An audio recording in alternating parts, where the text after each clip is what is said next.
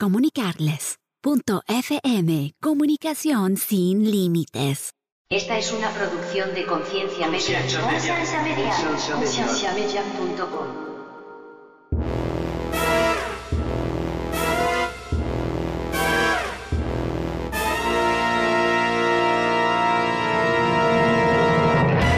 por ser juega vivo, porque yo siento que suena extremadamente pedante. Pero a la mayoría de iglesias que yo puedo ir en este momento a mis 35 años, yo siento que no me van a dar material que me va a llenar. Para mí los Estados Unidos siempre va a ser un país de doble moral, donde te dicen una cosa pero hacen otra. Como siempre estamos sentados mirando hacia el púlpito, sería, en mi mente yo puedo ver un púlpito con un espejo grande. Mm. Uy. Y que la gente en vez de mirar al pastor, se miren a sí mismos. Bienvenidos al programa de Conciencia, un programa que tiene como meta crear conversación y promover la autoeducación en las personas, enfocándose en preguntas y temas que por años han sido ignorados y vetados, y trayendo opiniones educadas y respuestas modernas a ideas tradicionales y pasadas de tiempo. Conciencia es una organización centrada en la existencia de Dios y en la necesidad de que las personas tengan las herramientas necesarias para poder defender aquello en que ellos creen.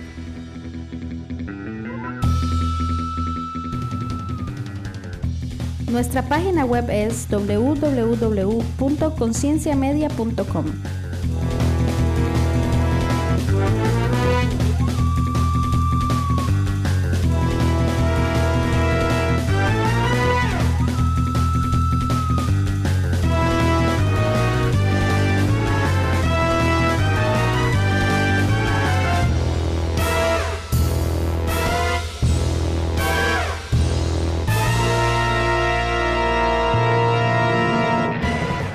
bienvenidos al podcast de conciencia.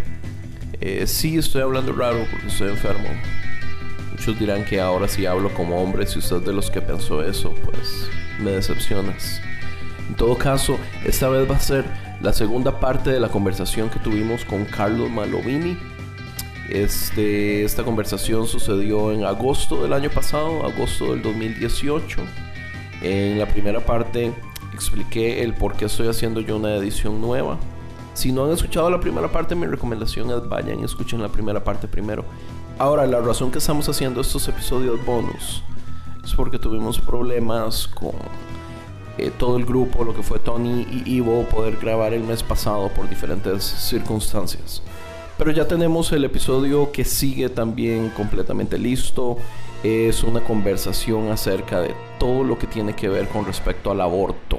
Aborto, sí, uno de los temas más horribles del universo. Eh, y que habíamos, eh, habíamos durado mucho en tomar la decisión, en, tocarlo.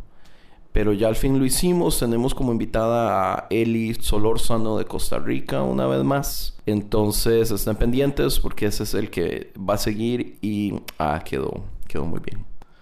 Pero bueno, esta ya va a ser la segunda parte entonces de la conversación con Malovini. Yo creo que ya no tengo nada más que decir, entonces eh, aquí se las dejo.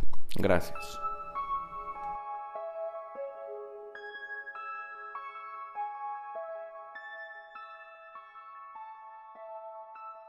Oye, entonces, ¿tú, tú, tú qué ¿Qué crees, Andrés? Yo creo que en este mismo tema de las malas palabras. Sí, esa, de las malas palabras, eso me interesa porque ya llevan muchos minutos sin decir una. Ah, yo, yo sí he dicho varias, pero yo, yo creo que por, yo lo hago por normalidad ya, pero eh, no sé si a ustedes les apareció eso lo que les puse ahí en el, en el chat. Eh, esos Efesios 4:29, yo creo, yo creo que esa es una de las de los versos que la gente pues siempre es lo que dice, que ninguna palabra corrompida salga de vuestra boca. Pero si, si tú le hablas a una persona animándolo, que levántate de hijo de la chingada, no sea, pero ya se lo estás diciendo de una manera edificante. Yo creo que a veces las palabras como que hacen a la gente reaccionar en vez de que se lo digas de una manera muy cariñosa, hermano, brother, levántate, Dios sabe lo que estás pasando. O sea, chingues, a veces, a veces la vida no es, no es tan bonita.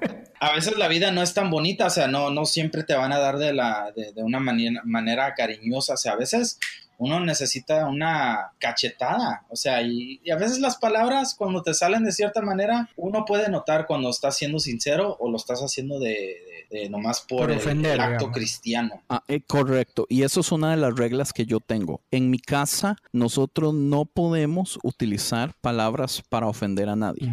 Ah, yo no soporto la palabra idiota, yo no soporto la palabra no sea tan tonto, cosas así que son directamente para, para ofender a la persona. Entonces, eh, y eso es algo porque, digamos, eh, la familia de mi esposa, el, asunto es esto, no sé si cambiará la impresión que tiene la gente de mí, yo soy hijo único.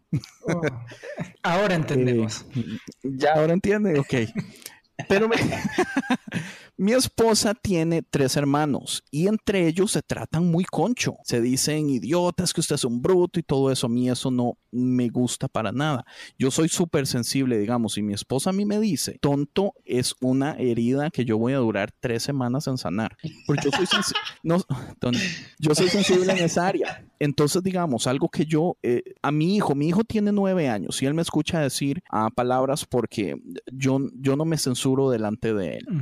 Él sabe que hay palabras que son para adultos, que solo los adultos la pueden utilizar. Él nunca me va a escuchar a mí diciéndole a tal persona que usted es un hijo de tal, porque eso yo nunca lo hago. Yo lo que hago es decir las palabras con respecto a la situación. Si se me cae un vaso de fresco, sí voy a decir son of a bitch, pero digamos, a nadie usualmente voy a ofender con palabras directamente mi hijo sabe que él no puede utilizar esas palabras, que si la utiliza, digamos, en la iglesia, en la escuela, se va a meter en un problemón y ese problemón es de él porque él ya sabe cuáles son las palabras que son para adultos. Pero digamos, él a veces se enoja y hace berrinches y dice cosas hirientes, cosas así. Ahí sí yo soy súper estricto. Entonces mi intención nunca es maltratar a una persona. Mi intención es simple y sencillamente, es, e, es, que hay ciertas situaciones donde solo una mala palabra es lo que calza perfecto. Eh, usualmente en el podcast, cuando a mí se me salen las malas palabras, cuando llega un punto donde estoy frustrado, como, como ahorita, hace unos 12 minutos, yo me frustro hablando de temas y yo digo, es que ¿cómo es posible? O sea, es que ¿cómo? ¿Por qué puta la gente no entiende? O sea, adentro de mi frustración, como que la palabra que calza es esa. Entonces es alivio. Pero yo usualmente usted nunca me va a escuchar a mí diciéndoselo a una persona directamente con la intención de herir. Para mí eso es de lo peor. Yo creo en eso. Yo creo que uno puede meterse con las situaciones y las circunstancias, pero no con el carácter de una persona. Sí, es injusto. Es sucio, es jugar sucio. Es como, como dar una, un, rodillazo en los huevos. O sea, yo creo que hay que separar lo que la gente hace de lo que la gente es. Y uno puede hablar de lo que la gente hizo como acción, pero no hablar de lo que la gente es como persona. Y, también creo que las palabras están dentro de un contexto. Las palabras sin contexto no son nada, son palabras sueltas. Eh, por decir, eh, en mi país tenemos la fama de ser muy, muy mal hablados. O sea, de 10 palabras... demasiado. Sí, de 10 palabras, todos son insultos.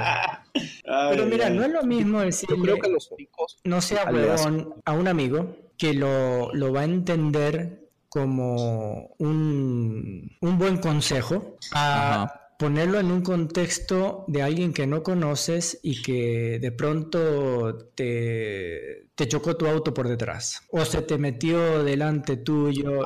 ¿Entendés? O sea, el contexto cambia y por lo tanto el, impacto sobre la persona también. Claro. Pero yo te digo, de, todas las malas palabras que uno puede decir como en, la cultura mía, creo que muy poquitas podría usar en, el podcast, porque si no me lo censura. Yo creo que el pecado de los argentinos, que es el ego, yo no se lo veo a usted para nada. Bueno, yo he tratado de humanizarme sí, esa es la palabra. Humanizarme. He tratado de, decir, es más la gente que dice que somos arrogantes que nosotros, que decimos que no somos. Entonces creo que la mayoría en ese sentido tiene, tiene más razón. Pero, pero también era un poquito de broma porque yo como tico, pues nos culpan de lo mismo, de ego. Por eso cuando dije el pecado de los argentinos, o sea, es, un poquito de broma porque nosotros somos culpables de eso también. Yo lo que sí le puedo contar de una experiencia que tuve, de, estábamos en una reunión y un tipo eh, estaba diciendo que creo que era ecuatoriano. y que yo hice, que yo hago, que yo tengo, que yo aquello, que yo lo otro. Y le dije, mire, mire, un momento, que acá el único argentino soy yo. Así que... No, deje yo un rato, que eso me toca a mí. Y, no, y hay que no hablar de los mexicanos, porque sí, los mexicanos sí se pasan de lanza. Yo lo que noto del mexicano que es eh, demasiado patriota con su con, ah. con, su con su con su música horrible que me perdonen todos los mexicanos pero no hay nada más horrible que la banda en el universo. Pero yo por casi decir que todos los de donde son todos somos muy patriotas de donde somos. Los argentinos son muy orgullosos de ser argentinos. no fíjate que no. Fíjate que en serio si vos vas y realmente una de las cosas que más eh, en la Argentina se habla es el hecho de las cualidades que se ven en otros lugares. Que si los argentinos, o sea, el problema de la Argentina es que en ese lugar viven 40 millones de argentinos, el primer problema. Y, y cuando hablamos de eso, el otro problema es que nosotros nos creemos europeos. Y eso también le cae de los huevos a la mayoría de la gente. es que son blancos, ojos azules la mayoría. No es verdad, tampoco. Eh, ¿No? ¿No? la verdad es que no. O sea, es que depende de la región. Es como en todos los lugares. Vos, por ejemplo, vos ves, vos ves la televisión chilena y vas a ver todos son blancos, ojos azules, rubios, altos, pero el, el prototipo chileno no es ese. En la Argentina pasa lo mismo. O sea, hay una, se vende la, esa, esa imagen, Una imagen, pero en realidad no lo es. En realidad no lo es y date cuenta que todas las provincias del norte de Argentina tienen una característica muy parecida a los países limítrofes, como Bolivia, por ejemplo. Y hablan así con la R, que, está todo rico. Aquí hablamos los ticos. No, no, pero digo, es que eh, eh, eh, en lo limítrofe se hace, una, se hace un mix de culturas. Sí, se hace, se hace mezcla, correcto. Entonces, no es así, no es tan así. Ahora, hablando un poquito de, de, culturas y personalidades básicamente basadas en culturas, ¿cómo cree usted que afecte la iglesia hispana el hecho de que esté compuesta por tantísimas culturas? Por ejemplo, la iglesia de nosotros tiene, yo pienso que solamente no tiene, tal vez tres, cuatro países que son los únicos que no hay. De en adelante tenemos de todos los países. Bueno, mira, yo lo vi más que nada en España, por ejemplo, creo que te contaba eso también la otra vez, donde la iglesia en España, la iglesia hispana, ¿verdad? En España es básicamente grupos de inmigrantes de diferentes zonas de América Latina, contando el Caribe y todo eso. Entonces, eh, culturalmente, creo que la gente tiende fuera de los países nuestros a tratar de tener un equilibrio con la cultura en la que se encuentra. Que, inclusive muchos de estos eh, inmigrantes, ya sea ecuatorianos o lo que sea, eh, hablaban con acento español o con la, oye tío, ¿y cómo estás? ¿Y qué vas a hacer después de, ¿me entiendes? Eh, mm, que eso, eso no es normal. Sí, yo, yo iba a decir que no es normal por lo mismo, porque aquí más bien todo el mundo siempre está peleando mantener su... Aunque ya me pegó Andy ese pinche acento costarricense. Cada vez que me despido, cada vez que me despido de Andy le, digo tuanis. Fíjate, y, en España, ahora que mencionas eso, eh, había un, el pastor eh, mexicano, y, y, él me decía que de los 10 misioneros que llegaron, ocho se perdieron en la lujuria de España, que, están... Tan liberal. El otro se volvió y él que se quedó haciendo el ministerio realmente. Entonces, pero a él también lo noté que me hablaba como, como un español. Y yo digo, ¿en qué momento pasó eso? O sea, no, yo creo que hay una falta de, o una pérdida de identidad y eso es peligroso para la iglesia. Yo creo que cada persona, para contestar tu pregunta, creo que cada persona que es parte de la iglesia, sobre todo fuera de su país, tiene que tratar de cuidar su propia cultura y adaptar su cultura a la de los demás también. Porque si no, si, si la persona pierde su identidad, ya va mal de ahí de entrada porque yo creo que los, rasgos culturales en sí, en cierta manera, tienen mucho que ver de la manera que tú visualizas a Dios. eh, en tus características especiales, digamos. Por ejemplo, una característica que tú has nombrado varias veces es el hecho de no nacionalismo, dijiste, eh, y eso tiene que ver con tu cultura. En, en Argentina, por ejemplo, pensar en militares es una mala palabra por el daño que hicieron a mucha gente. Eh, entonces, en la Argentina, por ejemplo, pasó algo donde la iglesia, me refiero a la iglesia católica, le quedó mal a la gente y los militares le quedó mal a la gente, por lo tanto lo, único, la única opción viable era mirar hacia arriba esperando encontrar una realidad diferente en Dios. Y ahí es donde la iglesia evangélica creo que encontró un espacio para crecer. Eh, ahí empezaron los movimientos evangélicos a crecer más, a ser más visibles. Hoy en día... ¿En qué año fue eso?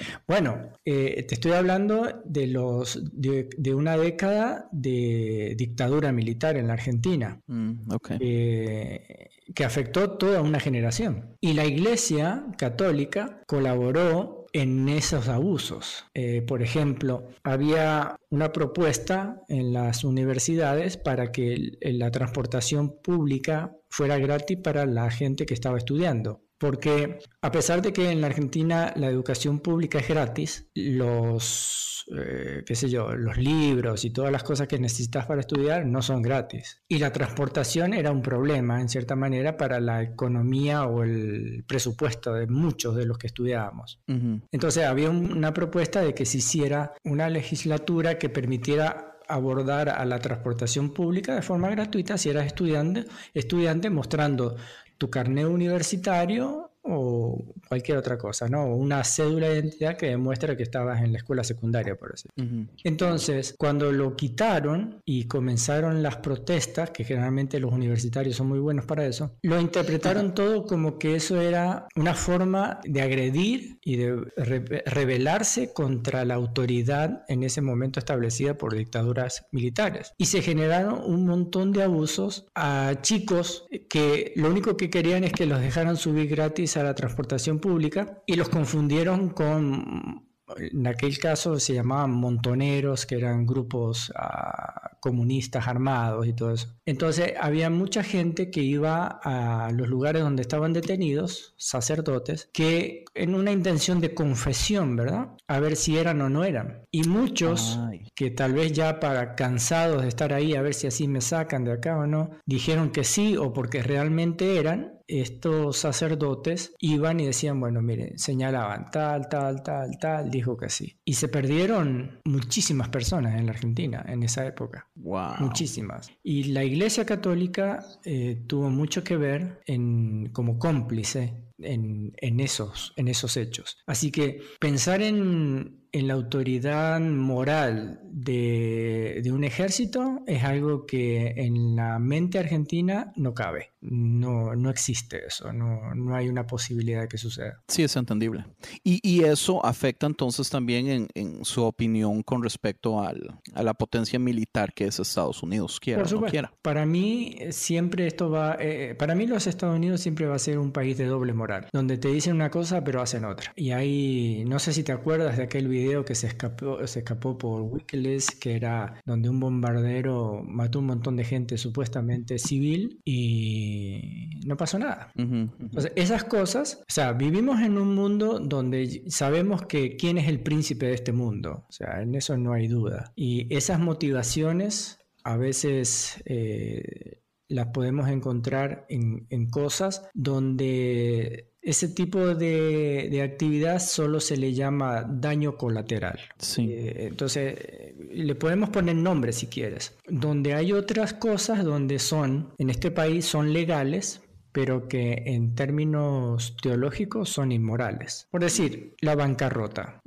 Cada uno puede tener su opinión, pero en términos, digamos, eh, específicamente teológicos, la bancarrota es algo inmoral. Ahora, ¿es legal? Sí, es legal y lo puedes hacer si quieres. Pero yo creo que cada uno debe hacerse cargo de las deudas que tiene o de las deudas que uno generó. Qué interesante, pero yo nunca había pensado en, en eso de ese modo y, tiene toda la razón. Vos sabés, en nuestros países no existe eso de la bancarrota. Una, una empresa quiebra. Yo, yo, eh, yo, creo que lo, lo, lo, que en parte es en grande lo, el, el, modo y la estructura de los Estados Unidos es que somos un país que realmente muchos vivimos de la deuda. O sea, si no existiera la deuda o poder, eh, como les pongo un ejemplo, apenas ahorita yo tengo un problema de un diente que me ha estado afectando bastante, pero de pagar cuatro mil dólares o dos mil dólares para algo que necesitas ahorita, está cabrón, pues nadie lo va a hacer, va a tener que vivir o morirse de un pinche dolor del diente. Pero gracias, gracias a lo que viene siendo el crédito, por eso lo del crédito es bastante ah, difícil de obtener un buen crédito, que gracias a Dios hasta este año ha tenido un crédito que me ha ayudado bastante. O sea, es la responsabilidad de cuando te metes en una deuda pagarla. Exacto. Y si, si no la puede, pero lo, lo, interesante es que te puedes meter en deuda y la gente sabe que si tú te metes en deuda, pues vas a pagar interés y a ellos les interesa que tú pagues interés. Pues el sistema está creado básicamente para que todos estén endeudados.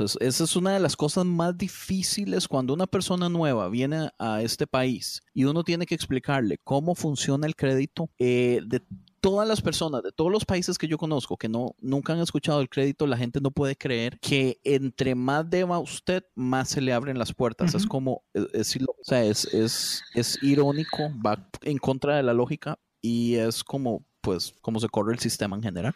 Fíjate, yo una vez por, error se me, se me atrasó el pago a una tarjeta de crédito. El tipo me llamó de una forma tan agresiva, me habló de una forma tan agresiva, diciéndome que por qué no había pagado, que ahora voy a tener que pagar tanto de intereses. Bueno, yo dije, me voy a sacar a esta gente de encima y aprovechando los taxes y la cosa y lo otro, mandé y cancelé. No era una deuda grande, era pequeña. Lo cancelé. Me mandaron una carta diciéndome lo excelente que yo era y que me habían incrementado ahora mi crédito a tal, o sea, si Así es como funciona. Si ellos ven que vos les pagaste y ya no les debes nada, oh no, no, no, no, ¿cómo, cómo así? ¿Cómo, ¿Cómo que nos pagaste y no nos debes nada? No, mira, te vamos a dar más para que nos debas algo. Y, la, Sí, ya ahí es el cliente perfecto. Exacto, porque la idea es que debas y que debas cada día más.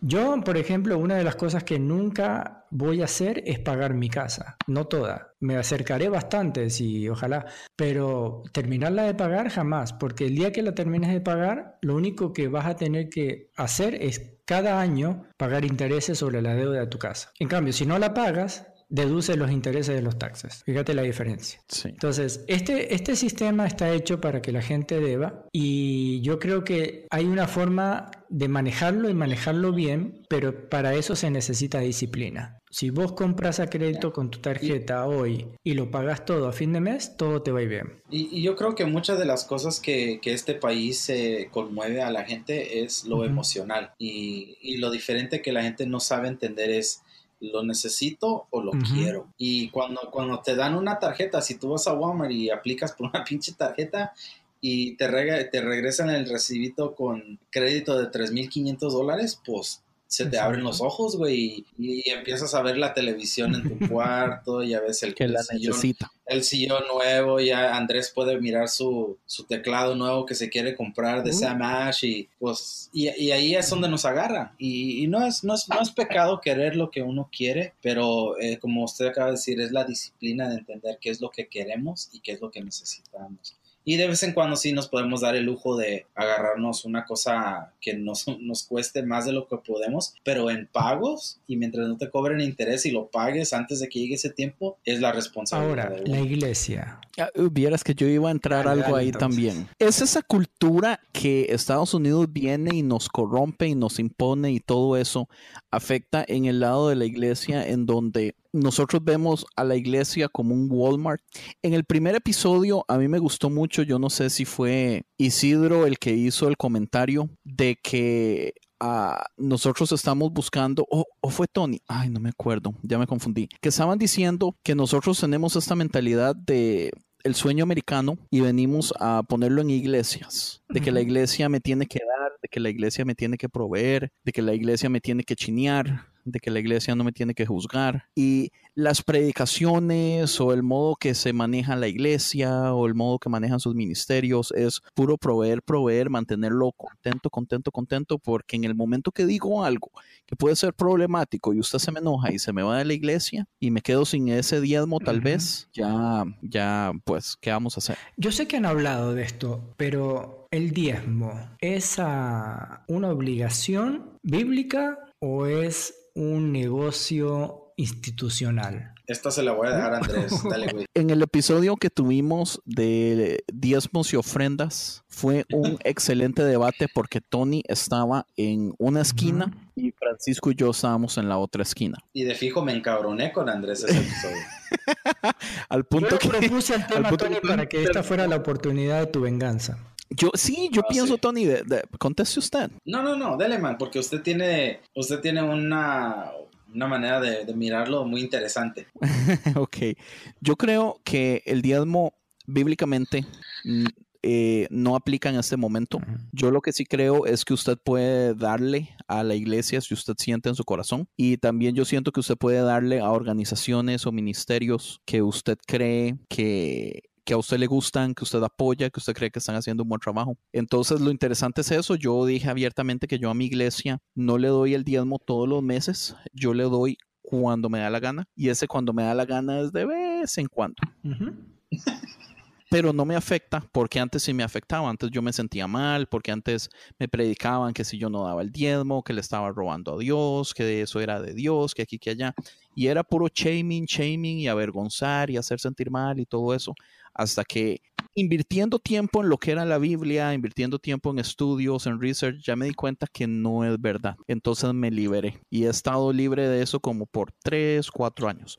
Una de las cosas que mi esposa y yo hacemos mucho es bendecir personas. Entonces, digamos, nosotros mi esposa especialmente es la que siempre, eh, como la que tiene la iniciativa. Mira, yo no, no la conozco, Quiero mandarle... pero lo poco que te he escuchado decir de tu esposa, creo que es una mujer muy sabia. Vea, mi esposa, yo no sé qué rayos hice yo para ganarme la lotería, porque tras de que está completamente afuera de mi liga, increíblemente afuera de mi liga, yo, mm, yo no, yo, yo, estaría seguro en la ruina, tirado en unas, yo no sé, pero mi esposa realmente es la que me mantiene en línea en montones de cosas. Y ella es la que usualmente llega y me dice, quiero mandarle tal dinero a tal persona eh, aquí y allá, y yo nunca le voy a decir que no. Yo prefiero darle el dinero, es, es, es como con los homeless. A mí no me gusta darle dinero a un homeless, pero si, si me veo en la necesidad, prefiero ir a comprarle algo de comer. Yo sé que hay un debate grande al respecto, que importa, o la, la, intención es lo, lo, importante y todo, pero para mí es exactamente igual. Yo prefiero, digamos, darle el, el, dinero a una persona directamente que, digamos, a una institución, lo cual aquí sí suena muy feo porque pues yo soy parte del liderazgo de mi iglesia, pero igual, o sea, no es como que yo no le doy nada a mi iglesia, yo invierto muchísimo tiempo, esfuerzo y dinero en otros modos en, en la iglesia, pero el asunto es, usted tiene que dar porque usted quiere, no porque es bíblico, no porque usted tiene, no porque si no se va a ir al infierno y Dios no lo va a bendecir. Y Tony lo va a diferente. le damos la palabra. Pues eso es lo cosa que la, la Biblia es muy, muy clarita en, ciertas cosas, pero como, como dice Andy, este, e, en parte la Biblia sí menciona que hay que dar conforme lo que Dios pone en el corazón. Ahora, e, eso para mí es lo que es difícil porque bíblicamente la Biblia sí habla del diezmo, que es algo que hay que traer a la, casa de Dios que te está dando de comer y todo eso. Y se me hace muy difícil pensar que yo, yo he tratado de ser muy diligente con mi diezmo, pero no siempre pasa también. Yo no estoy diciendo que soy el más perfecto en dar mi diezmo, porque por mucho tiempo tampoco no lo daba. Pero sí he visto, no sé si es la mano de Dios, pero cuando, cuando sí estaba dando mi diezmo, todo como que Dios abre las puertas. Ahora uno puede decir que eso es algo teológico, que tal vez sí le pase a uno, uno no sabe, pero para mí me ha, me ha funcionado, gracias a Dios. Yo creo que Dios me ha bendecido de cierta manera, igual con mi esposa, que, que como Andy piensa que yo no me la merezco, pero es una mujer increíble para mí, pero... Usted tampoco se la merece, para que quede claro. No, para nada. Soy un hijo de la fregada yo. pero es un tema, yo creo que es muy difícil para muchos porque una cosa que sí sé que donde está tu dinero es donde está tu corazón. Y a veces e, eso es donde a la gente le duele más en el bolsillo, cuando uno se gana su dinero y se chinga por el dinero y pensar que yo, y, sabes que, esto vamos a un poquito cambiadito del tema aquí, pero yo creo que a veces la gente no le gusta dar a la iglesia porque no les gusta el pastor. Puede ser. Porque ellos, por eso, porque yo creo que ellos piensan que el pastor se los está gastando en ciertas cosas. Y varias veces sí, es, es mucha verdad. Yo tenía una iglesia donde yo no atendía, pero yo era amigos con los hijos de los pastores. Y el pastor eh, hizo una cosa donde iba a hacer una inversión para la iglesia a diferentes miembros. Entonces él, no sé cómo fregados le hizo, pero hizo que la iglesia le dieran como dos millones de dólares. La gente sacó de sus ahorros, vendieron casas, carros y al fin de todo era toda una pinche mentira. A la gente nunca les regresó el dinero, nunca les, nunca se hizo la inversión, los pero los hijos fueron a las mejores escuelas, tenían de los carros de los más mejores del año. ¿No se compró un avión? Casi no, pero me imagino que tenía helicóptero. pero eh, no, en serio, y la gente nunca vio su dinero. Y el pastor yo creo que está en, está en la cárcel ahorita, ya lo, lo agarraron. Wow. Entonces yo creo que la, yo creo que la gente, yo, yo creo que ha perdido la fe en los pastores y por qué les dan dinero y lo miran más como un negocio, más que una, una cosa que ellos tienen entre ellos y Dios. O sea, ya cuando tú entregas el dinero, este es entre tú y Dios y lo que el pastor haga con él es pedo de él. Pero eh, eso es lo que yo creo. A veces yo pienso que eh, pensar que mi responsabilidad con el diezmo termina en darlo. No, no, no comparto mucho esa idea porque creo que siento que Dios lo llama a uno a ser un buen administrador de los bienes que Dios le da a uno. Y creo que parte de esa de ser bueno o mal administrador pasa por el lado de saber cómo y de qué manera se está utilizando ese dinero. Eh, por ejemplo, y que, y que muchas y muchas iglesias americanas sí lo hacen. Ellos tienen los libros abiertos en qué lo gastan y Exacto, a dónde toda iglesia tiene un gasto operativo, eso no hay duda. Ahora, honestamente, yo creo que el, el diezmo se ha convertido básicamente en, una, en un tema fundamental para poder mantener la operación de la iglesia. Yo no veo mucho decir a pastores que están recaudando dinero porque quieren apoyar el comedor de tal lado donde se alimentan tantos niños o que participan activamente como, como socios eh, en diferentes este, organizaciones que se dedican a ayudar a, por ejemplo, no sé, San Jude, por, nombrar uno. Eh, entonces, yo, mi posición, yo tengo, lo veo de dos maneras. Lo veo del lado de, como un miembro de la iglesia, pero también del lado como pastor que fui una vez de una iglesia. Y es el hecho de que creo que todo, todo cristiano debe ser generoso en primera instancia. Y esa generosidad debe estar canalizada hacia un,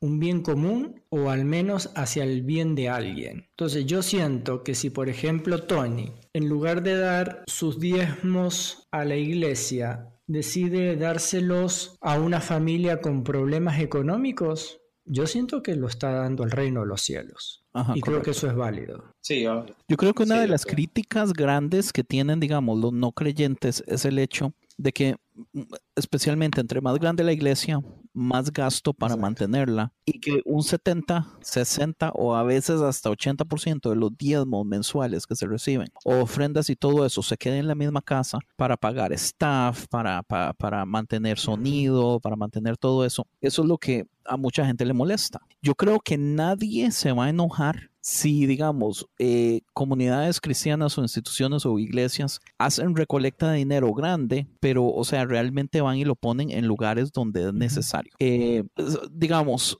uno de los ejemplos es eh, la iglesia de Tony. En ese mismo episodio estábamos hablando de cómo ellos adoptaron, no sé si a todos o a una gran mayoría de niños pobres y, huérfanos de Colombia. Eh, ¿cómo, se dice? Los, es como un patrocinio. o patrocinio. correcto. Entonces, cada familia, uno o varios chiquitos, eh, se da cierta cantidad de dinero al mes y se manda todo para allá. Eso es increíble. Yo no creo que ningún ateo, por más grande que sea el ateo, la institución atea, se enojaría si todas las iglesias, yo no sé si ustedes saben esta estadística, pero si todas las iglesias de Estados Unidos adoptaran dos o tres chiquitos que están en el sistema de adopción de Estados Unidos, se vacía el sistema de adopción en Estados Unidos por completo. Si la iglesia cristiana escogiera, perdón, si, una iglesia en general escogiera dos o tres familias y le dice nosotros le damos a usted eh, dinero mensual, aparte de que el gobierno da extra dinero y todas las iglesias en un mismo mes o en un mismo qué sé yo, tres meses adoptan a todos los niños, el sistema de foster house se vacía.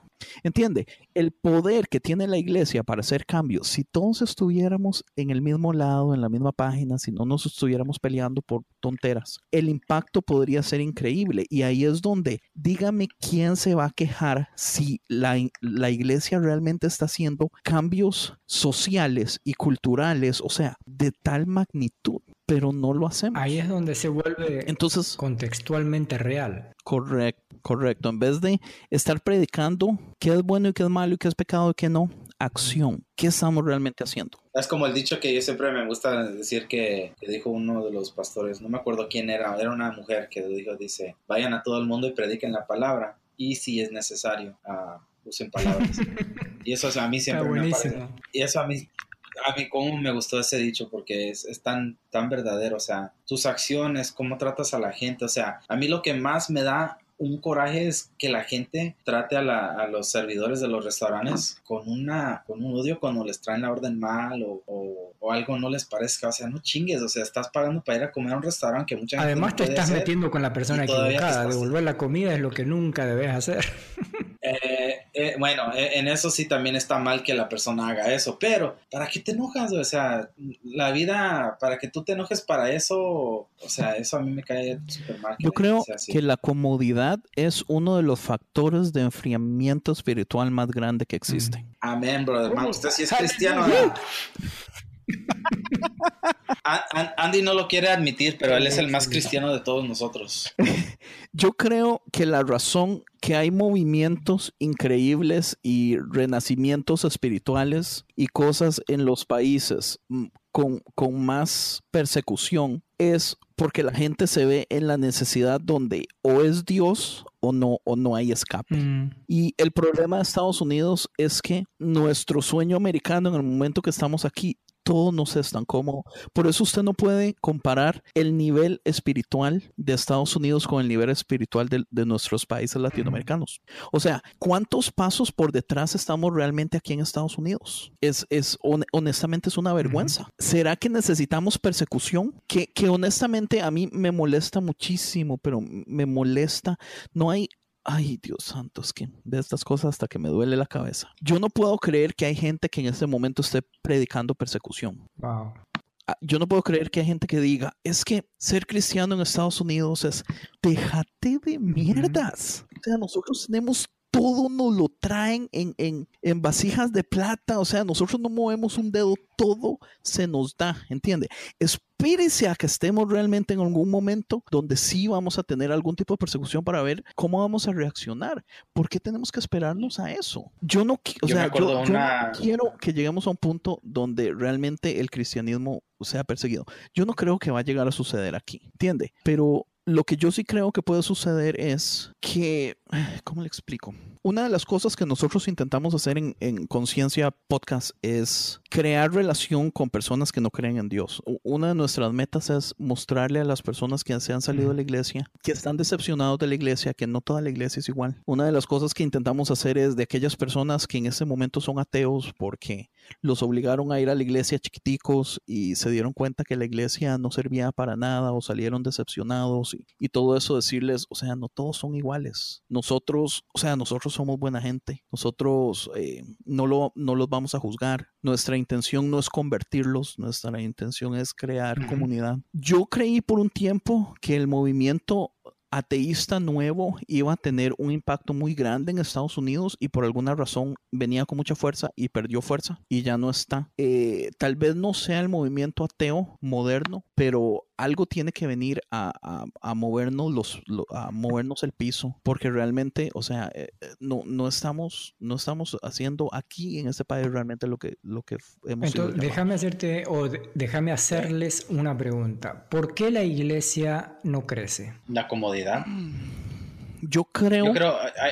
había, una. Había un, un pastor que contó una historia de. Yo creo que estaba en las noticias también, pero él contó de unos pastores que fueron capturados en. No, no me acuerdo qué país. Yo creo que era un país de. Uh, filipino, algo así, muy lejos de aquí y que los querían matar a los pastores y que eventualmente los pastores fueron rescatados y los regresaron a los Estados Unidos después de estar ahí eh, encerrados por muchos años. Yo creo que eran como un año o dos años estuvieron en captura y torturados y todo eso. Y uno de los pastores decía que él deseaba él deseaba regresar a ese lugar donde él estaba porque él nunca se ha sentido más cercanos a Dios que cuando él estaba en esos momentos en, mm. en captura. Increíble. Y eso, eso es, es, algo tan interesante porque cuando estás fuera de lo que tú estás cómodo, llegas a la casa, a tu cama, a tus episodios que te gustan ver en Netflix, eh, al internet que tienes accesible, al aire acondicionado, como que nada más, casi nada importa. O sea, tú estás en lo que tú estás y se te olvida el resto del mundo. Y estar en la comodidad yo creo es una de las cosas más peligrosas, creo, para la iglesia cristiana. Y, yo creo que la comodidad también tiene que ver mm, mentalmente. Yo lo que siento es que la iglesia no nos está retando mentalmente. Mm. Yo siento que la falta, digamos, si, si uno quiere ver la razón que los jóvenes están yendo y utilizar esa razón por los que los jóvenes están yendo como causa de que las iglesias no crecen tan bien, porque tienen más salidas. O sea, las pocas personas que entran no, no son suficientes para llenar la cantidad de personas que salen. Eh, en mi opinión es por falta de... Eh, de conocimiento, falta de hablar de los temas complicados, falta de hablar de temas que realmente lo reten a uno. A mí, digamos, me, me parece increíble hasta la fecha que la gente todavía esté peleando con la ciencia, que digan que la ciencia es del diablo, que hayan personas todavía diciendo que los dinosaurios fueron puestos en, como fósiles, los huesos de los dinosaurios, Satanás los puso para engañarnos, eh, para que no creamos que la Tierra tiene 10.000 años. Eh, para, para mí es sorprendente que, o sea, que, que todavía en ciertas iglesias se predique que la Tierra tiene 10.000 años. Ese tipo de cosas cuando, cuando usted viene a una iglesia y le enseñan cosas que usted sabe que hasta cierto punto son fantasías porque ya están comprobadamente científicamente que no es así, ¿cómo puede usted mantener la credibilidad? Y en mi opinión es eso. Y cuando estuvimos hablando usted y yo por teléfono, Carlos, a, mí me pareció tan interesante que usted dijo, vea, discúlpeme lo que le voy a decir, pero yo creo que Rob Bell está haciendo un mejor trabajo que la mayoría de megas iglesias. Y yo decía, qué increíble que nosotros tenemos que poder, que, que, realmente tenemos que pedir disculpas por tener esa opinión. Porque si usted, digamos, compara a Rob Bell con la mayoría de pastores, usted va a notar algo muy interesante de Rob Bell. Y es que Rob Bell ama la ciencia. Y el man conecta con las personas con hechos naturales, con, con, historia básicamente, con física, con arqueología, con quantum physics, física cuántica, ¿entiende? El man tiene un conocimiento tan increíble de ciencia que él hace unas conexiones que uno dice, man, eso es increíble. ¿Qué es lo que hace? La gente termina emocionada. Escuchar a Rob Bell realmente a usted lo deja emocionado. E inspirado. ¿Entiende? Pero Rob Bell, inspirado. Eso, Rob Bell tiene un sello en la frente de hereje. Y es un hereje para toda la iglesia. Y Dios guarde usted diga que le gusta Rob Bell, porque entonces usted fijo ya se va para el infierno. ¿En qué momento llegamos a eso?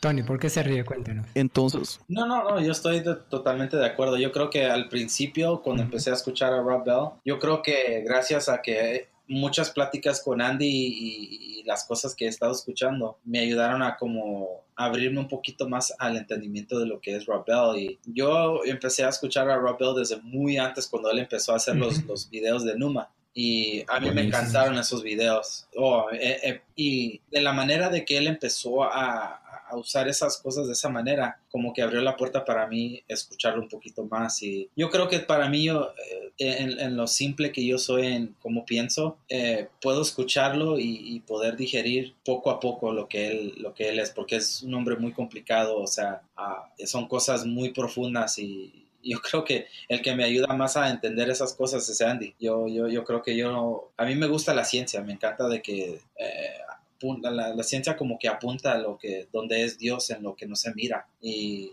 y es algo bonito, pero es difícil yo creo que para mucha gente que, como decimos, ciertas iglesias hay cierta manera de pensar y cuando te vas más allá de lo que se está presentando, como que ya es un área que no deberías de estarte metiendo. Que ahí es donde podemos llegar al, al punto que yo mencioné con respecto a la comida de bebé que dan las iglesias y aquellas personas que ya estamos listos para comernos un steak con mashed potato con bacon, con queso, papas fritas y una margarita de sandía. Una cerveza, güey.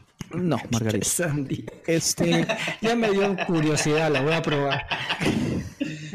Buenísimas. Este, ¿dónde encontramos?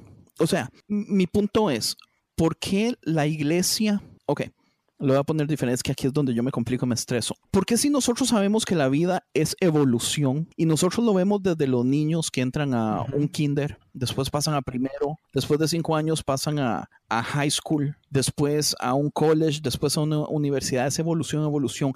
Subimos de nivel porque no podemos quedarnos en el mismo nivel, no solo intelectual, sino la ropa que usted utilizaba en primer grado, usted no la puede utilizar ya cuando está en college, porque todo cambia, todo evoluciona. ¿A quién se le ocurrió que el sistema de la iglesia tiene que ser un sistema universal para los jóvenes de 15 y los señores de 80. ¿Por qué no buscamos un sistema de evolución donde las personas nuevas pueden ir a cierto tipo de iglesias donde se le va a dar lo básico, comidita de bebé, quién es Jesús, cuál fue la salvación, eh, bueno, cómo, cuál, es el impacto de la salvación, cuál, o sea, lo básico, básico, lo, lo que damos en tratados. ¿Y, y por, qué no, por qué no existe un sistema donde después de cierto tiempo podamos ir subiendo de nivel? O sea, no es por ser mala gente, no es por ser juega vivo, porque yo siento que suena extremadamente pedante, pero a la mayoría de iglesias que yo puedo ir en este momento a mis 35 años, yo siento que no me van a dar material que me va a llenar. ¿Qué tengo que hacer yo? Yo tengo que ir a comprarme yo libros,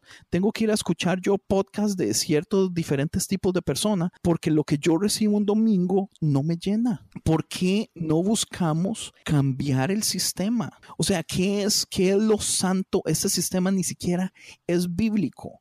Entonces, ¿por qué nos da tantísimo miedo salir, experimentar, buscar métodos nuevos, tratar de, ser relevante? O sea, todo evoluciona. ¿Por qué la, iglesia, y aquí la iglesia es culpable también la americana, pero se mueve con mucho más facilidad. ¿Por qué la iglesia se estanca por años? Estancada, estancada, estancada, y se ve obligada a cambiar y evolucionar y agarrar, eh, adaptarse al mundo, pero ese cambio lo que hace es estancarse de nuevo unos 15, 20, 30 años de nuevo hasta que otra vez los obligan a cambiar. La iglesia latina es así, ¿entiendes? O sea, uno de los cambios fue en los 90 con Hilson, con la alabanza y aquí y allá. Y desde los noventas la, la iglesia ha estado estancada no ha hecho absolutamente nada nuevo. ¿Entiende? Uno de los últimos años fue en como los años 20 donde hubo esta explosión de nuevo. Eh, ¿Entiende? ¿Por qué la iglesia latina se estanca 60, 80 años? Yo lo que sí. Y cambia por obligación. Yo siento que es un poco también falta de visión de parte del liderazgo, porque como que todas las iglesias hacen lo mismo. Pero ¿qué tal si yo le digo que gente con visión como por ejemplo, Rob Bell tiene una, una visión, pero la iglesia la calla.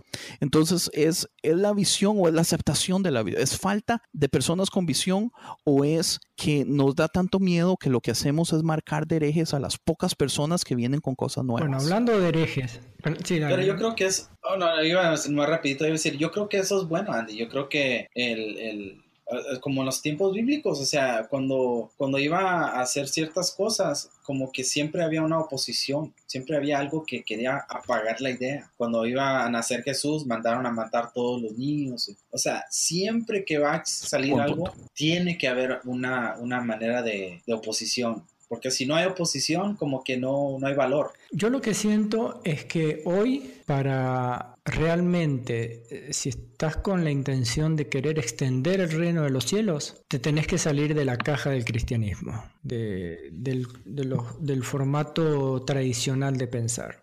Yo creo que solamente las personas que no son cristianas o que están defraudadas de alguna iglesia están escuchando eh, el Conciencia Podcast es porque se sale de la caja de lo normal, de lo aceptable, de lo políticamente correcto. para hablar. Entonces siento que Rodbell se salió de esa caja, siento que el formato de ustedes del podcast se sale de la caja y el mundo de pronto le presta atención. Hace poquito voy a, voy a juntar dos cosas, un poquito de lo de Rothbell y la última pregunta que tengo para ustedes. Ah, hace poquito sacó un, una película, tipo documental sería. Sí, el documental. Eh, que se llama El hereje. Tony, ¿usted ya la vio? No, man, he querido buscarla. está en, Amazon. En iTunes está, en Amazon también. Y, y, hay una parte donde habla sobre eso de que entre la lucha de la ciencia y la,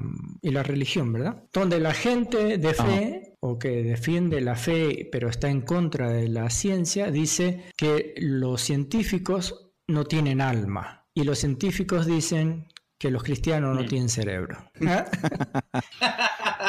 Entonces, yo creo que podemos llegar a un punto medio. En ese caso, como bien lo decís, Andrés, eh, Rod Bell es una persona que lo hace muy bien, que puede juntar las dos cosas. Eh, a mí me tocó en los años 80 por ahí, donde yo quise empezar a integrar eh, la psicología dentro de la teología en la prédica y en aquel momento hablar de psicología era ser un hereje también. Ah, hoy, correcto casi, mejor dicho, hoy por hoy está incluido en la mayoría de los currículums que hay en, en los seminarios, donde el aspecto psicológico y la salud mental, la iglesia recién se está dando cuenta que es importante. Entonces, ¿cuáles serían, esta es la pregunta, cuáles serían los temas o cuáles serían los temas que debemos hablar para que la iglesia crezca en sabiduría y en membresía? Wow, como que saldría en membresía que, ¿Cuál es ¿Cuál sería el diálogo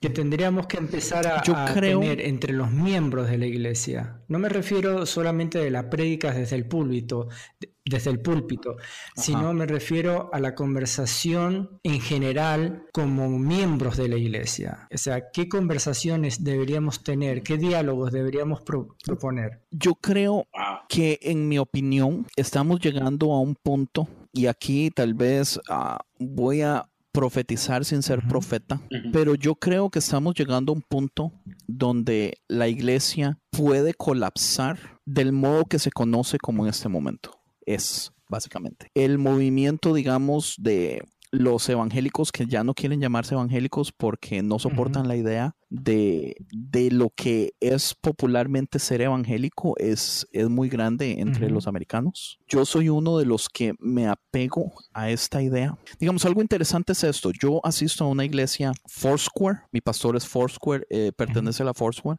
pero yo abiertamente digo que yo no soy Foursquare. Hay muchas cosas que no me gustan de lo Foursquare, pero hay muchas cosas que no me gustan de ninguna. ¿Entiende? Eh, para mí, el tener que ponerme un label me molesta, me frustra, lo veo innecesario y yo siento como que la iglesia como que nos obliga. Eh, para usted pertenecer a cualquier denominación, usted tiene que pasar pruebas y demostrar que usted realmente cree lo que esa denominación cree, porque si no, usted no le dan permisos para ser pastores o líderes. Eso es para mí triste y lamentable. En mi opinión, yo creo que tratar de revivir la iglesia no es la solución. Yo creo que en vez de revivir la iglesia como está, lo que tenemos que dejar es no que muera, pero dejarla que se transforme. Y tenemos que relativamente con muchísimo cuidado llevarla a donde básicamente la iglesia solita tiene que llegar. ¿Qué temas? A mí, yo amo la ciencia. Yo desearía ir, y, la mayoría de podcasts que escucho son a muchos científicos eh, evangélicos como Reasons to Believe. Eh, no, que quede claro, no como Answers in Genesis. Ah, esa es la única organización científica cristiana que no me gusta para nada. Eh, escucho a mucho cristiano progresista, eh, escucho a mucho filósofo cristiano, eh, porque son los temas que me gustan, pero mis temas no tienen que ser los temas de todo el mundo. Entonces, ¿qué temas se tienen que hablar? Yo creo que, que el único tema que debería hablarse es el de dejar de censurar temas, ¿entiende? A la gente le gustan diferentes cosas. Entonces, hablemos todo, de todos los temas. Si una congregación, 80 eh, personas, son más tirados a cierto tipo de cosas, como por ejemplo ayuda social, eh, Hablemos de ayuda social en esa congregación. 80 personas en otras iglesias, su pasión son las misiones pues hablen de misiones, hablen de culturas del mundo, hablen de las relaciones de las culturas, hablen de historia, hablen de geografía, ¿entiende? Hablen de todo. Yo siento que el uno de los problemas de la iglesia en ese momento es que filtramos, censuramos y escogemos solamente qué temas se pueden hablar en los púlpitos. Y eso es lo que, en mi opinión, hace que mucha gente se vaya. Wow. Pues a mí me gusta eso lo que dice Andy. Yo creo que en base de todo lo que él mencionó, lo que a mí se me viene a la mente que es yo creo uno de los grandes problemas en la iglesia es uh, una vez nos, nos, un amigo mío siempre me cuenta esta historia de que él tiene un amigo que, que, es muy fuerte, es muy duro de personalidad, yo creo, no sé si, no me acuerdo de dónde es, pero es de país latinoamericano y, pero él cuando, cuando a veces habla con la gente, habla con una, un tono muy fuerte.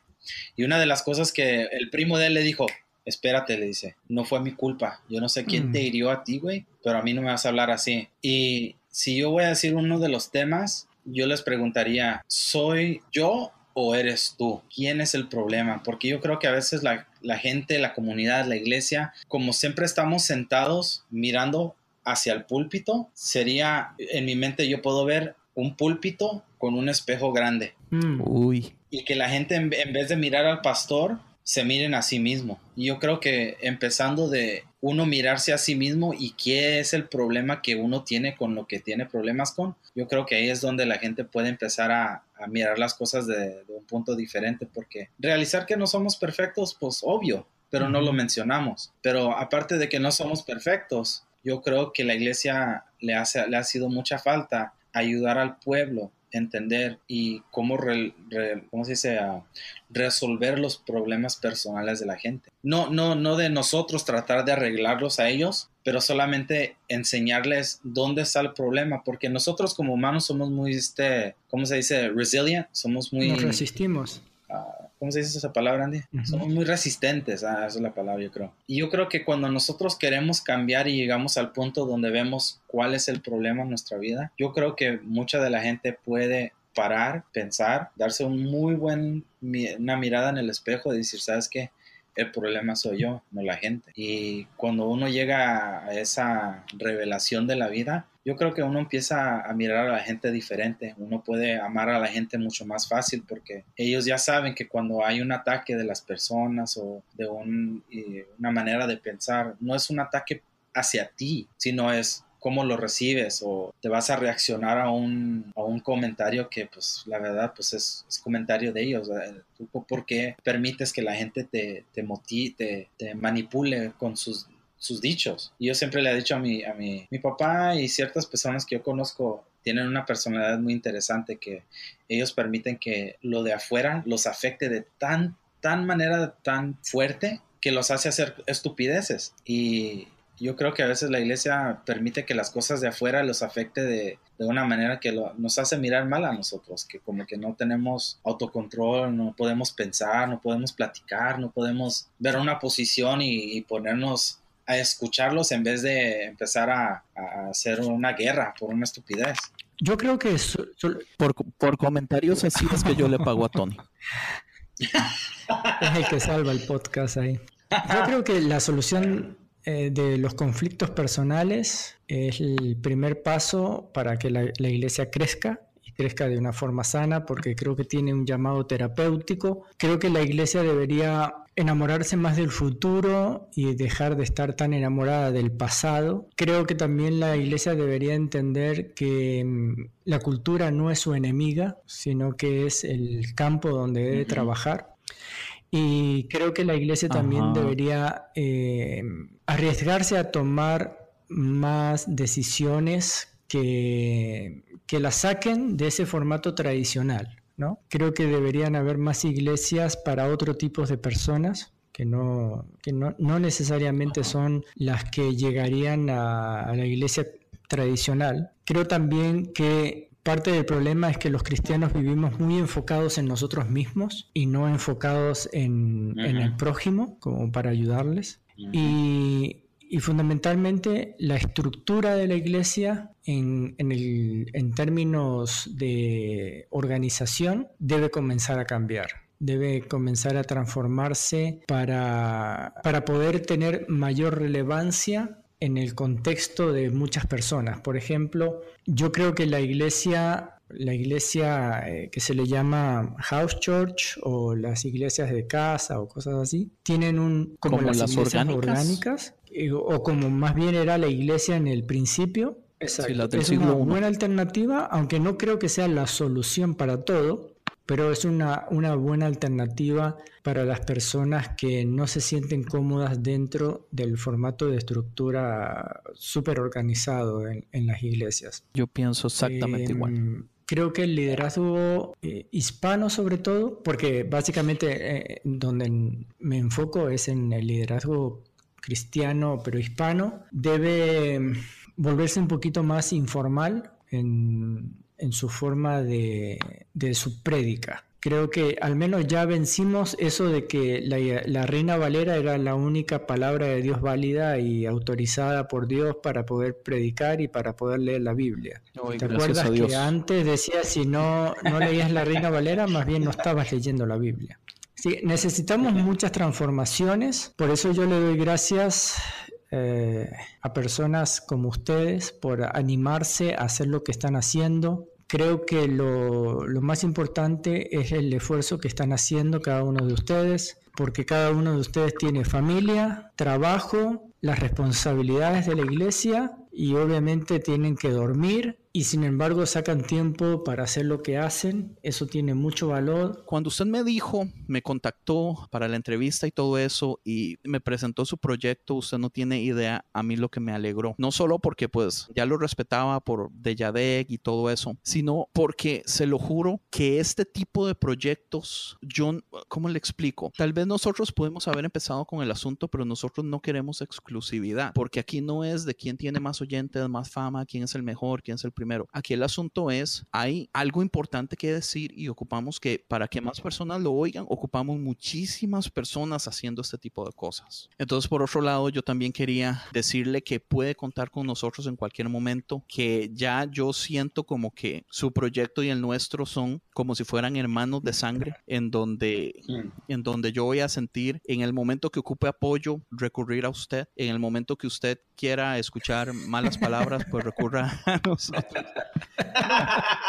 Pero, en serio, y animar a todas las personas que están oyendo, si usted cree que usted tiene algo que decir, si usted cree que hay algo importante que no se está hablando en la iglesia, empiece su propio proyecto. No solo podcasts funcionan, escribir libros. Yo creo que los latinos, a diferencia de, los americanos, a los latinos nos falta mucho en lo que es oh, crear contenido. Nos gusta recibirlo, pero ¿por qué no lo creamos? Eh, creemos libros, podcasts, eh, lo que sea es, es, es o sea, nosotros en concienciamedia.com realmente estamos para, para ayudar a, la cultura en general. Nosotros lo que queremos es que estas ideas, que estos pensamientos, que estos temas que estamos hablando se hagan ah, básicamente generales. O sea, que, que, la gente no tenga miedo de tocar ningún tema. Gracias Andrés, Tony, también muchas gracias a ti por la participación. Les deseo lo mejor. Quiero, quiero decir algo este, Frank, Frank Joya estaba ah, muy triste de no poder estar aquí. Él estaba también muy emocionado y nos ha hecho falta por problemas de trabajo y todo. Ha estado faltando estos últimos episodios también, pero, pero no nos ha dejado extrañamos a Frank.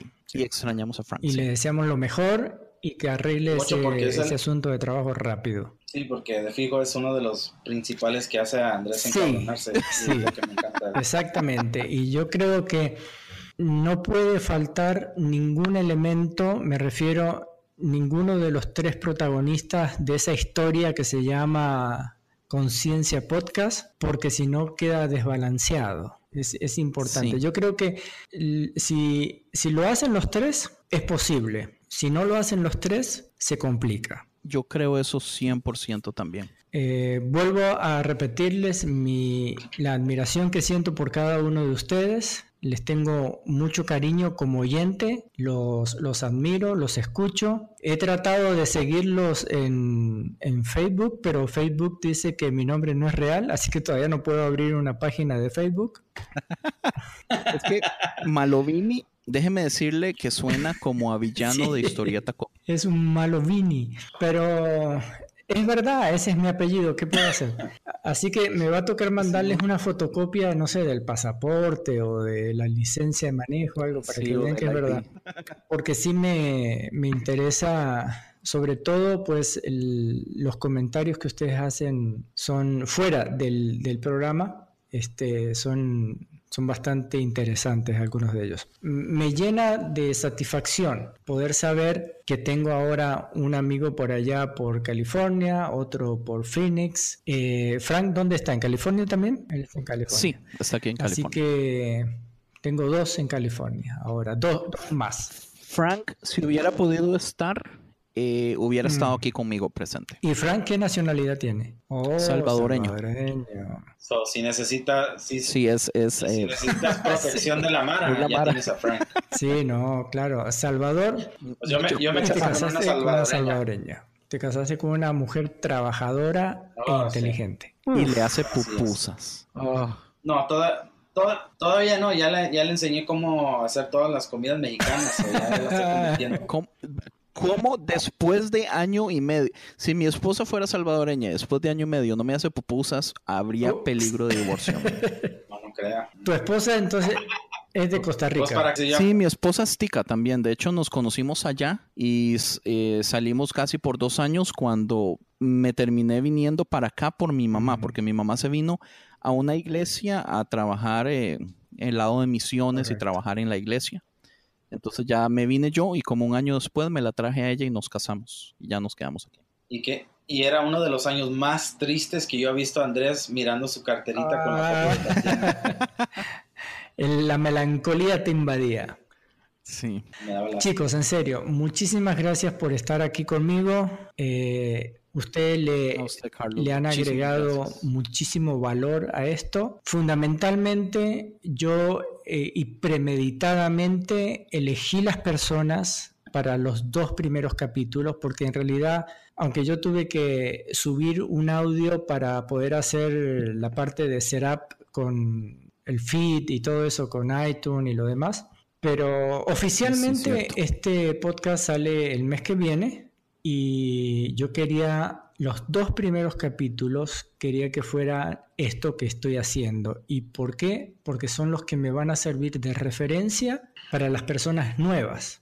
Sí, porque usted está haciendo algo muy diferente a comparación del, del sí, sí, totalmente diferente. Esto es más desde el punto de vista teológico, con una aplicación psicológica práctica, pero que se sale de lo de lo del, sí, de la caja, de, lo tradicional evangélico pentecostés de la iglesia cristiana hispana actualmente. Por eso dije, premeditadamente los elegí para poderlos tener acá, porque yo quería tener dos visiones. La de dos pastores que hablaran sobre el estado de la iglesia hispana, pero también la de dos miembros activos que hablaran de lo mismo, que son los dos lados. Las dos caras. Y, además de eso, es porque ustedes como personas que son además son creativas, son personas inteligentes y son personas que no están defendiendo un punto simplemente por porque creen que eso es así nada más, sino que hay un debate en cada uno de los episodios que ustedes tienen. Yo diría, en el 99% de los episodios. Excepción tal vez es la de la presentación del libro, ¿verdad? De, Sí, porque me tocó hacerlo a mí solito con mi primo. Entonces sí fue una dinámica diferente, aunque yo traté de meterle un poquito de controversia al final, pero, pero sí me, hizo falta o Tony o Francisco para que me contradijeran y hicieran del abogado del diablo. Considero que esa creatividad abre la posibilidad a un diálogo, abre la posibilidad a, que las personas puedan estar o no de acuerdo, pero que puedan defender sus ideas de forma con un poquito de lógica, con un poquito de base, que le pongan un poquito de sentido común y coherencia a lo que están defendiendo. Porque mucha gente, yo siento que la iglesia defiende lo que dijo el pastor solo porque el pastor lo dijo pero no se tomaron ni la mínima molestia de averiguar si eso es así. Y una cosa que hablamos en el primer episodio fue de que mucha gente que hoy por hoy se está tratando de cultivar un poquito en el sentido de averiguar más de lo que escuchó de su pastor, se está encontrando con que el pastor simplemente está predicando algo que alguien predicó también. Es un problema serio que tenemos que es reciclar lo mismo y que es algo que tú también dijiste, Andrés, no estamos creando contenido. Y, eso hace que nos estanquemos, porque simplemente nos quedamos con el mismo libreto de todos los tiempos, repitiendo y tal vez esa sea una de las cosas que no avanzamos o hace 20 años que no estamos avanzando. Así que yo les agradezco por, por el esfuerzo que hacen. Yo sé que tener un podcast parece fácil, pero no es. Es mucho trabajo, hay que dedicarle mucho tiempo y eso en, muchos sentidos yo sé que está cobrando éxito y está dando frutos. Yo soy una persona que los encontré a ustedes escuchando el podcast de eh, Melvin Rivera, que tenía el podcast de... Oh, sí. Porque me pareció que era el único podcast así en español que hablaba de cuestiones de la religión o de la iglesia con un poquito de orden bastante orden, es bastante ordenado, Melvin. Wait, pero fue, fue entonces en un episodio de, de Cambio 180 o fue en el de Vía Podcast? Bueno, es que es difícil ahora decirte. Yo sé que era Melvin y tú, y yo te escuché, él te estaba entrevistando.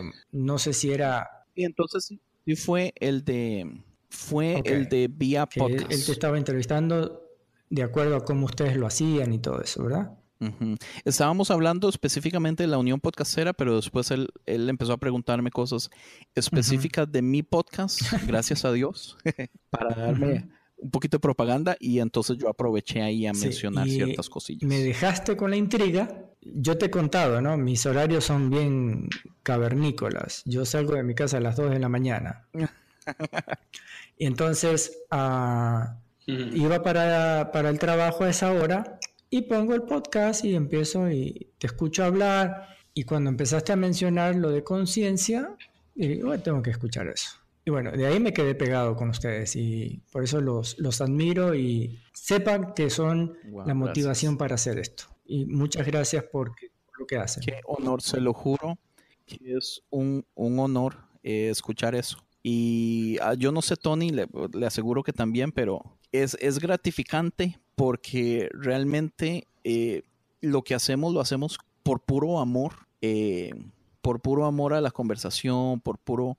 Ah, es interesante, porque yo vacilo y yo digo, o sea, que, ¿cuál tema más horrible después de la política es tener que hablar de religión? Y realmente si lo hacemos es, es porque amamos el tema, porque amamos a Dios, porque creemos que, ah, que podemos hacer algo al respecto para cambiar un un poco, aunque sea de poquito en poquito, eh, pues la situación en la que estamos. Y, muchas gracias, Carlos, a Chile, en serio. Sí, muchísimas gracias, Carlos. Ya tienes otro amigo de Costa Rica, un otro amigo mexicano y pues el Frank ahí pues parece que vas a tener otro Y miren, Conciencia dio a luz este podcast. Así que en cierta manera me siento como, como un Timoteo con Pablo. Voy a, voy a seguir escuchándolos y siempre deseándoles éxitos y compartiendo el podcast con, las demás personas, que le digo escúchelo, escúchelo. Eh, no sé la advertencia, ¿no? Siempre. No se horrorice de las palabras que va a escuchar ahí. Tome el contexto y, y verá que sí es cierto.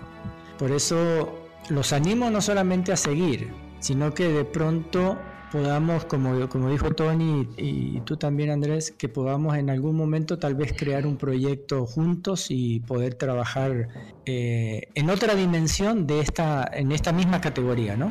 Sí, correcto, correcto.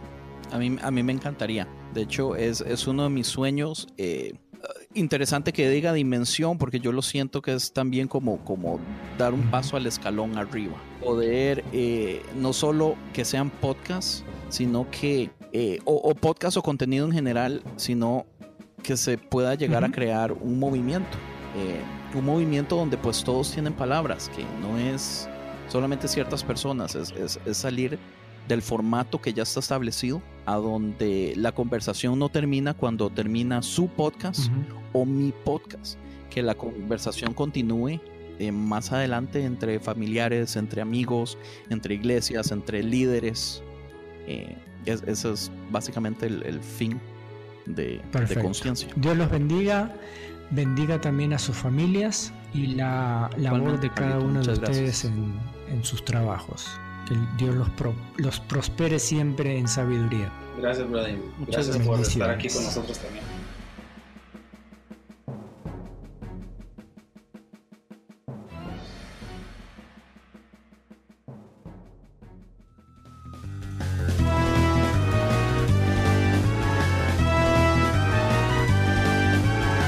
Visítanos a esta dirección www.concienciamedia.com.